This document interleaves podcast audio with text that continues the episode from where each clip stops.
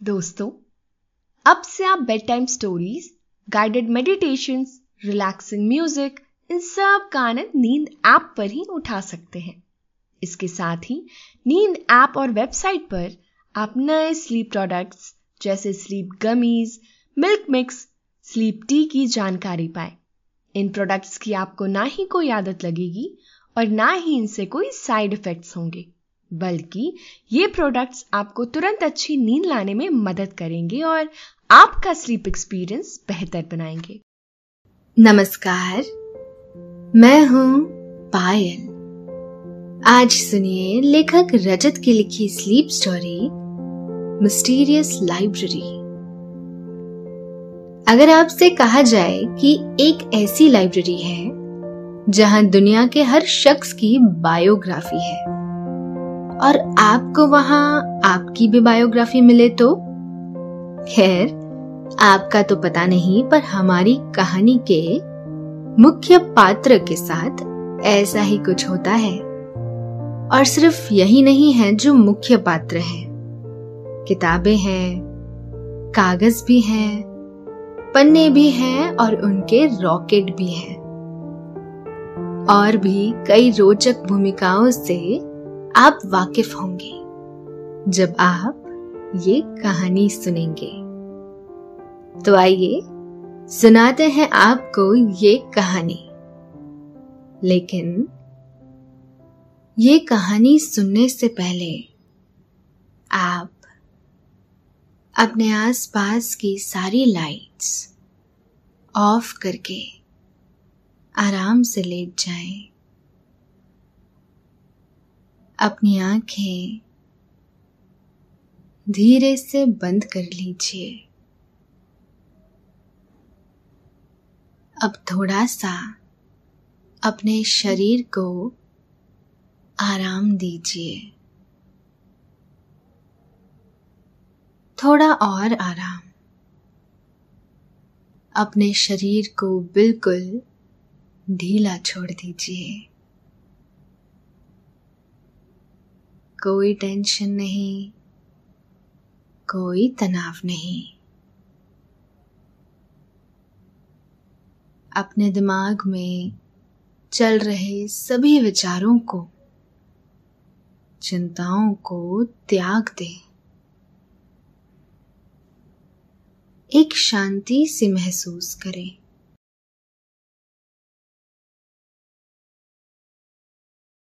सभी negative positive विचारों को धीरे धीरे निकाल दें।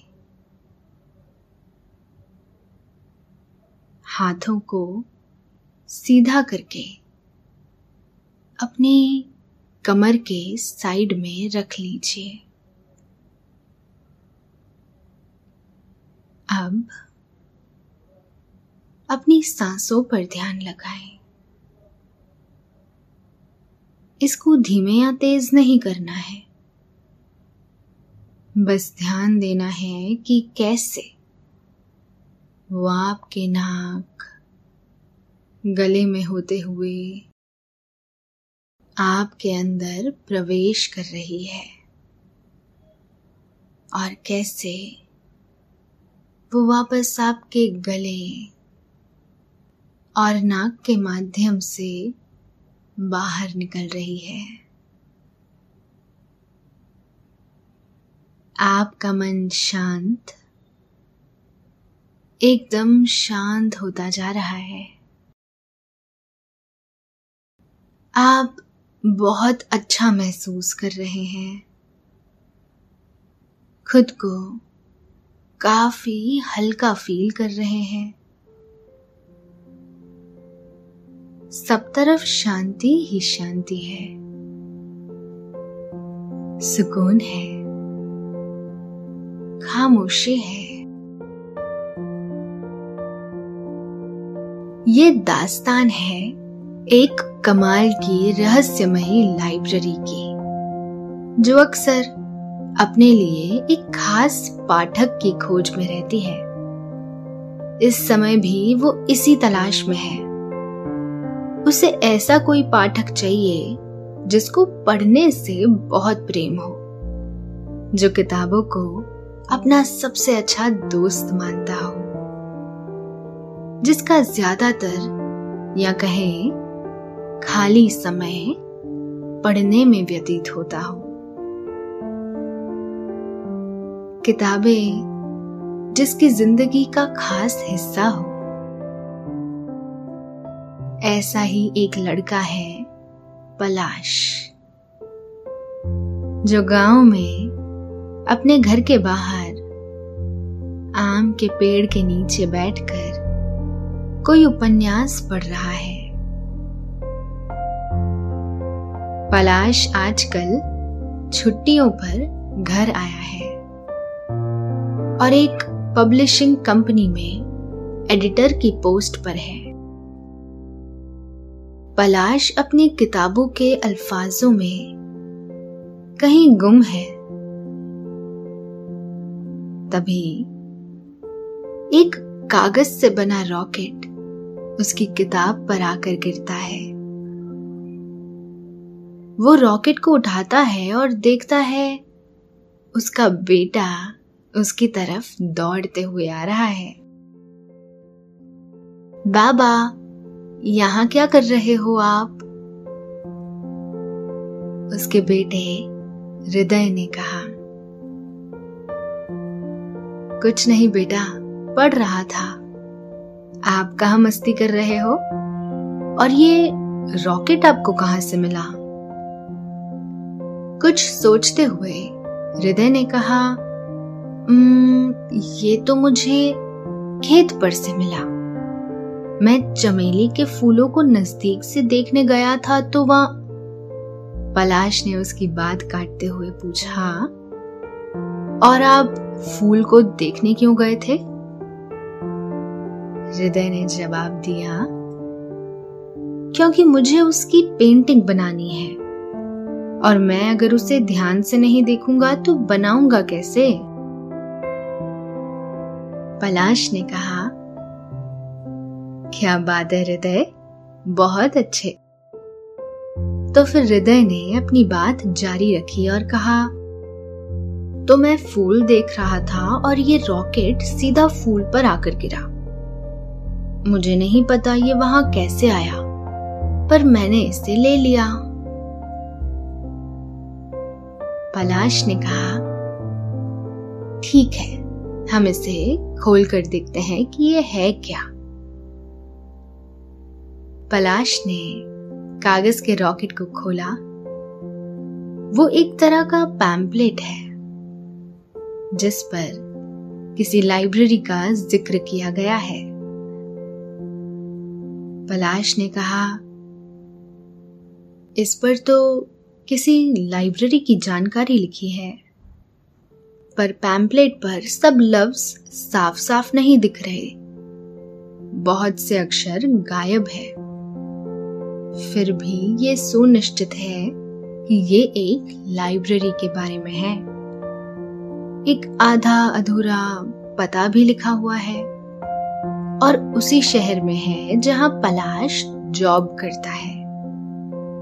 हृदय ने कहा, बाबा, फिर तो आपको यहाँ जाना चाहिए। पलाश ने मस्ती के अंदाज में कहा बिल्कुल जाएँगे। पर पहले अंदर चलो, वरना आपकी माँ एक और रॉकेट लेकर आएगी और फिर हमें वहाँ भी जाना पड़ेगा। दोनों हँसते हुए घर की तरफ़ दौड़ने लगे।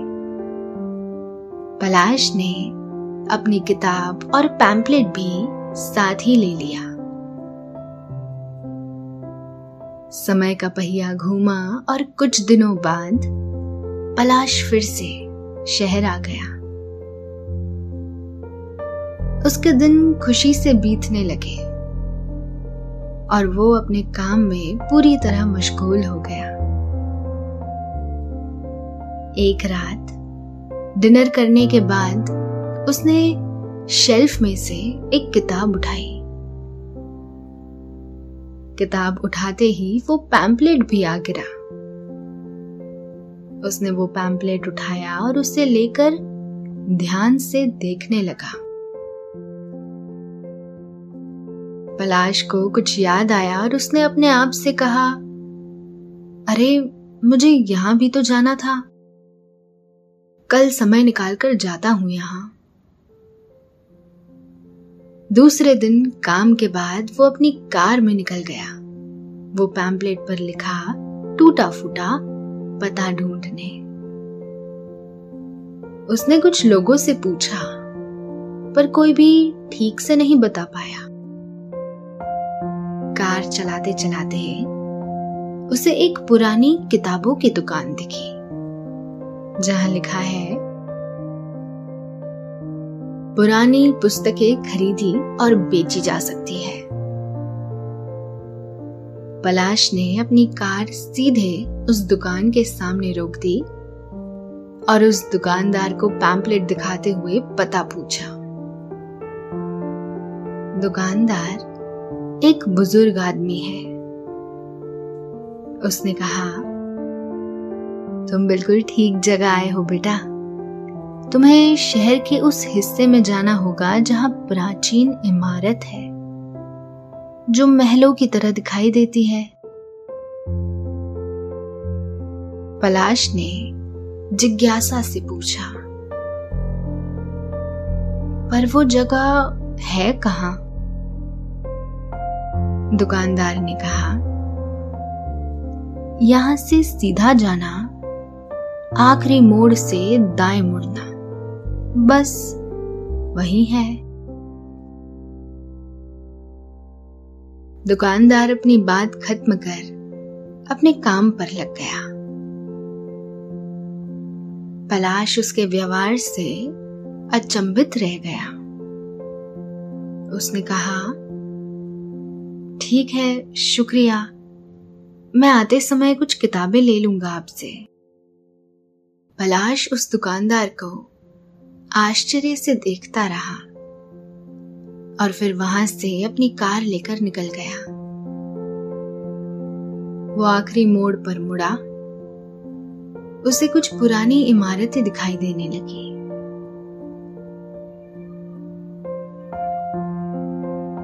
वो अपनी कार काफ़ी धीरे चलाने लगा। एक लंबी, चौड़ी इमारत के गेट के ऊपर लिखा हुआ था, पुस्तका। पलाश ने अपनी कार रोकी और कहा, शायद यही वो जगह है। यहाँ पुस्तकालय ऐसा पूरा शब्द लिखा होगा किसी समय। दरवाजे के पास जाकर उसने देखा, वो अच्छी तरह से बंद है। उसने आवाज़ भी लगाई पर किसी ने नहीं सुनी। उसने पैम्पलेट फिर से खोलकर देखा।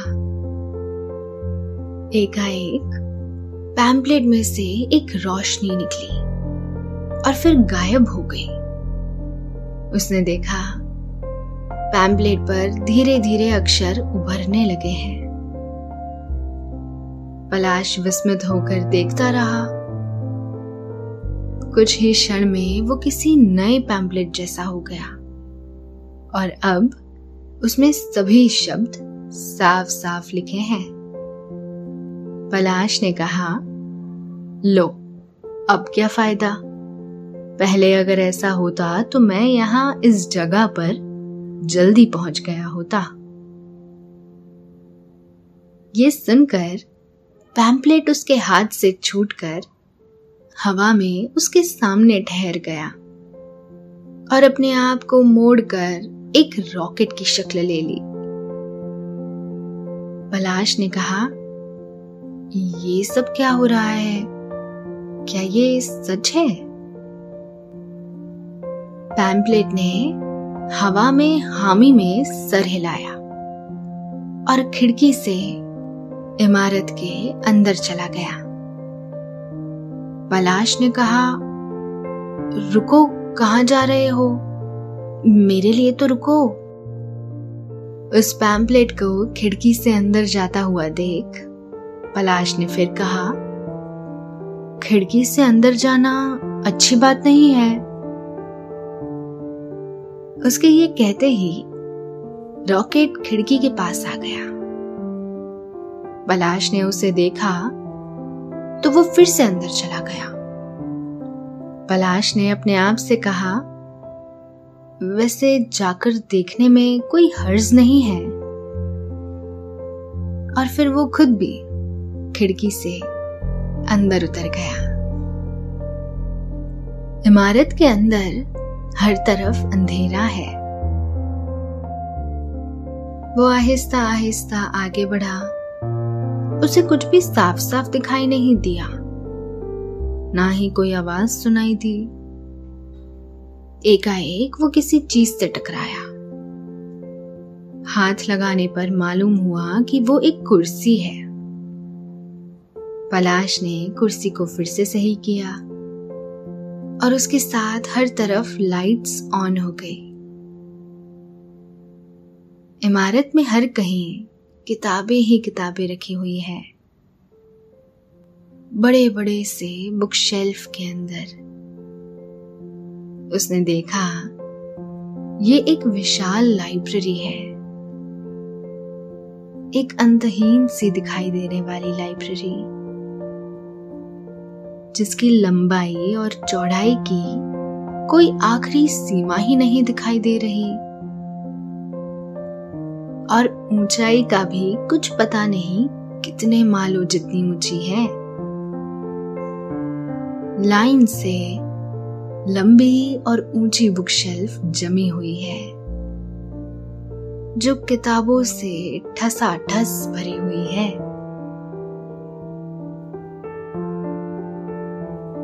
पलाश विस्मित होकर ये सब देखता रहा।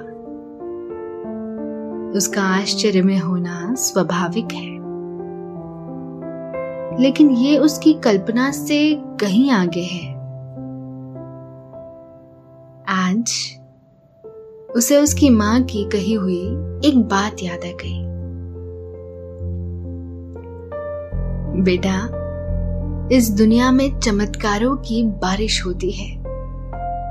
हर एक बूंद में एक विस्मित कर देने वाली दुनिया होती है। बस आपका दिल इतना सच्चा होना चाहिए कि उसे देख पाए। पलाश ये देखकर विस्मित हुए जा रहा था। वो अपनी पलके भी आहिस्ता से झपका रहा था, क्योंकि उसे संदेह है कि कहीं ऐसा ना हो, पलक झपकते ही सब गायब हो जाए। पलाश ने अपने आप से कहा, अब इससे बेहतर शायद ही कुछ होगा। एक चलती फिरती जादुई लाइब्रेरी और वो जल्दी से एक बुकशेल्फ के पास गया और उसमें से एक किताब उठाई। कवर पर लिखा है, अनुषा। खोलकर देखने पर उसने पाया कि ये एक बायोग्राफी बुक है। किसी अनुषा नाम की लेडी की उसने पास में से दूसरी बुक उठाई। वो भी एक बायोग्राफी ही है। आसमां नाम से। किसी आसमां नाम के लड़के की। वो जल्दी जल्दी सभी बुक देखने लगा। सभी बायोग्राफी ही निकली। वो भी सब अ अक्षर से शुरू होने वाली किताबें। वो समझ गया। यहाँ सभी किताबें और शेल्फ अल्फ़ाबेट के अनुसार जमी हुई है। वो दौड़ दौड़ कर अलग अलग शेल्फ में देखने लगा और उसने ये सुनिश्चित किया कि यहाँ सभी सिर्फ़ बायोग्राफी ही रखी हुई है। उसके मन में एक विचार आया। क्या यहाँ मेरे नाम की भी किताब हो सकती है? उसने अपनी नज़रें घुमाकर पैम्पलेट को देखा, पर वो कहीं दिखाई नहीं दिया। उसने प शब्द से शुरू होने वाली शेल्फ देखने की कोशिश की, पर उसे वो भी दिखाई नहीं दी। उसने एक शेल्फ में रखी किताब से कहा प शब्द की शेल्फ कहाँ मिलेगी? उसके इतना कहने के साथ ही एक कुर्सी उड़ती हुई उसके पास आई। पलाश ने उसे देखा और वो कुर्सी पर बैठ गया। कुर्सी उसे लेकर उड़ते हुए एक दीवार के पास ले आई, जहाँ हर कहीं अल्फ़ाबेट जमे हुए हैं। उसे एक आवाज़ आई। आप कौन सा शब्द चुनना चाहेंगे? जो आप चाहते हैं, उस पर क्लिक करें। इसी आवाज़ के साथ पलाश के सामने अल्फाबेट्स घूमने लगे। पलाश ने आश्चर्य से कहा, प शब्द। और जैसे ही प शब्द आया।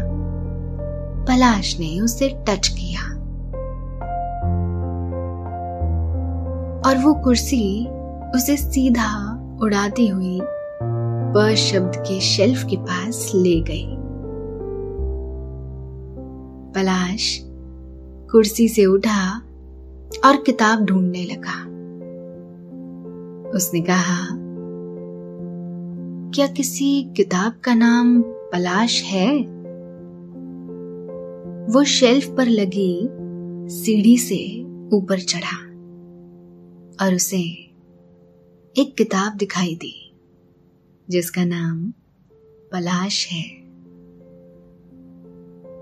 वो उस किताब को बिना लिए ही सीढ़ी से उतर गया और आश्चर्य से देखने लगा। उसने कहा कहीं ये मेरी ही तो बायोग्राफी नहीं है। उसने किताब ली और उसे बिना खोले टेबल पर रख दी। कुछ देर वो आँखों में हैरानी लिए हुए उसे देखता रहा और फिर एकदम से उसके पहले पन्ने को देखा। उस पर लिखा है ये पलाश नाम के किसी शख्स की है। वो हंसने लगा और फिर से यहाँ वहाँ चहलकदमी करने लगा और इस तरह कहने लगा जैसे वहाँ उसे कोई सुन रहा है। ये सही नहीं हो सकता। पलाश नाम के और भी शख्स होंगे। ये सिर्फ़ मेरा नाम ही नहीं है। उसने लेखक का नाम देखा। वहाँ किसी का नाम नहीं लिखा है। ये कैसे हो सकता है? अब एक ही तरीका है सच पता लगाने का। मुझे इसे पढ़ना होगा। पलाश ने खुद से कहा। और वो बिना देर किए पढ़ने बैठ गया। वो इतना तेज़ी से पन्नों को पढ़ रहा था। कि मानो, एक ही सांस में उसने करीब चार पन्ने पढ़ डाले। और फिर शायद बिना सांस लिए ही सोलह पन्ने। पलाश ने किताब बंद की और कुर्सी हटाकर खड़ा हो गया। ये तो मेरी ही कहानी है, उसने कहा। उसके हर एक अल्फाज में आश्चर्य समाया हुआ था। उतना ही जितना उसकी आँखों में। उसने किताब फिर से पढ़ना शुरू की। अगले पन्ने पर उसके एक दोस्त, जॉन का ज़िक्र आया। और सेंटेंस के आखिरी में एक फुटनोट नंबर वन। पलाश ने पेज के एंड में फुटनोट पढ़ा। वहाँ लिखा है जॉन एक किसान है और अपनी ज़मीन पर जंगल उगाता है। उसकी ज़िंदगी किसी सुंदर पंछी की तरह है। पलाश ने ये पढ़कर कहा, एक लाइन में पूरी ज़िंदगी बता दी। क्या बात है। इससे ज़्यादा कमाल का क्या हो सकता है? उसने फिर से पढ़ना शुरू किया। एक और दोस्त का ज़िक्र आया, मेघना। उसने सेंटेंस के आखिरी में फुटनोट नंबर देखा और फिर फुटनोट पढ़ा। वहाँ लिखा है, मेघना की ज़िंदगी कुछ कुछ उसके नाम की तरह ही है। पर अगर वो कुछ दिन पलाश के गाँव में ठहर जाती तो कुछ और ही बात होती। ये पढ़कर पलाश सोच में पड़ गया। ये तो प्रश्न चिन्ह वाली ज़िंदगी हो गई। ये तो एक पहेली है। क्या होता वो ठहर जाती तो? उसने कहा अब मुझे नहीं पढ़ना चाहिए। खुद की ही बायोग्राफी पढ़ना ठीक नहीं होगा। एकाएक, उसे पीछे से कुछ उड़ने की आवाज़ आई। उसने देखा, एक रॉकेट की शक्ल लिए पैम्पलेट हवा में उड़ता हुआ उसके करीब आ रहा है। और वो पलक झपकते ही एक लेडी में बदल गया।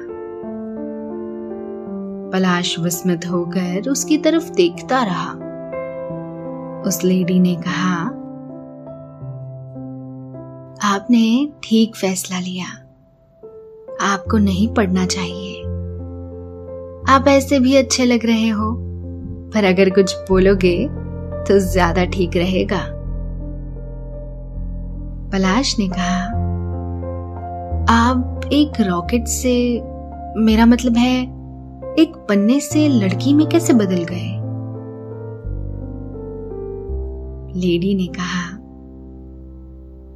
क्योंकि मैं वो भी हूँ और ये भी। और रॉकेट आजकल मेरा पसंदीदा रूप है। पलाश ने फिर विस्मित होकर कहा ओ तो वो आप ही थी। वो पैम्पलेट लेडी ने कहा हाँ मैं वही हूँ और मेरा नाम हवाई है. पलाश ने कहा, ठीक है, मेरा नाम पलाश है. हवाई ने कहा, मैं जानती हूँ, पर पहले हम ये देख लेते हैं कि तुम इतने असजग क्यों हो?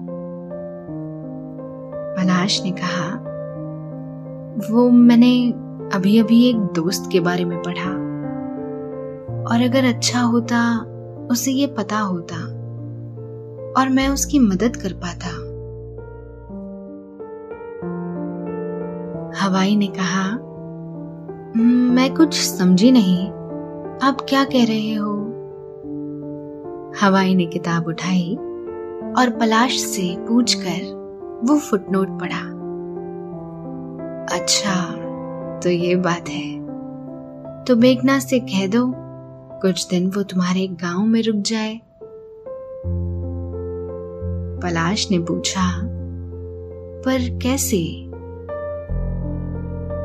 हवाई ने कहा, तुम्हें एक रॉकेट पर बैठना होगा। और फिर हवाई ने एक सीटी बजाई और एक पेज उड़कर उनके पास आया और उसने रॉकेट की शक्ल ले ली। हवाई ने कहा, इस पर बैठ जाओ। पलाश ने धीरे से हँसते हुए कहा कैसे ये तो बहुत छोटा है। हवाई ने कहा तुम भी तो बहुत छोटे हो। पलाश ने यह सुनकर अपने आप को देखा। उसे खबर भी नहीं हुई और वो आकार में काफ़ी छोटा हो गया। इतना छोटा कि वो एक पन्ने के रॉकेट में भी बैठ सकता है। पलाश ने हैरानी से पूछा, ये आपने कैसे किया? हवाई ने कहा, मैं और भी बहुत कुछ कर सकती हूँ। पलाश ने कहा, आप और ये, मेरी मदद क्यों करना चाहते हो पर तो हवाई ने कहा, यहाँ सब आपकी मदद करना चाहते हैं, क्योंकि आपके दिल में सभी के लिए प्रेम है। हमारी नज़र काफ़ी दिनों से आप पर है। और ऐसी कुछ और वजहों से ही आप आज यहाँ पर हैं। वरना यहाँ हर कोई नहीं आ पाता।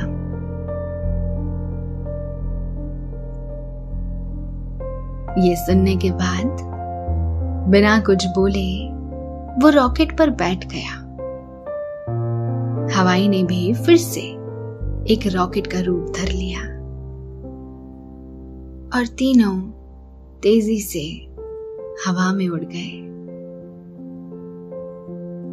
काफ़ी समय तक हवा की सैर करने के बाद वो पलाश के गाँव पहुँचे, जहाँ उसकी दोस्त मेघना पंछियों को दाना डाल रही है। तीनों मेघना से कुछ दूर उतरे, ताकि उसे दिखाई ना दे। पलाश हवाई की मदद से फिर से अपने असली आकार में आ गया और मेघना के पास जाकर कहा, तुम कुछ और दिन यहाँ रुक जाओ। मेघना ने कहा, पर मुझे तो आज ही जाना है। पलाश ने कहा, मत जाओ, कुछ दिन ठहर जाओ। मेघना ने उसकी बात मान ली। पलाश को नहीं पता है आगे मेघना की ज़िंदगी में क्या होगा, पर उसे विश्वास है, जो होगा पहले से बेहतर होगा। वो वापस हवाई के पास आ गया। उसका आकार फिर से छोटा हो गया। और तीनों फिर से हवा पर सवार हो गए।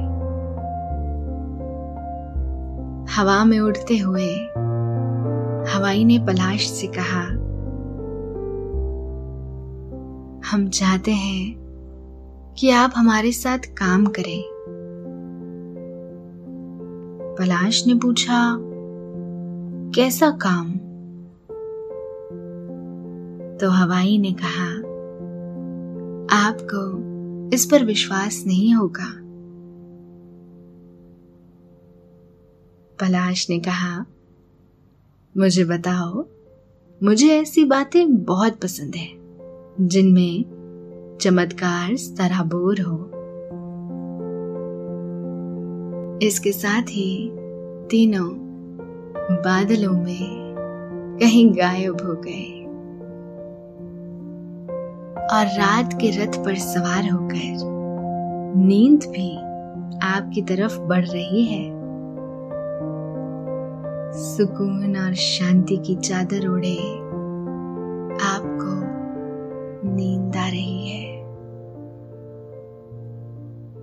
शुभ रात्रि।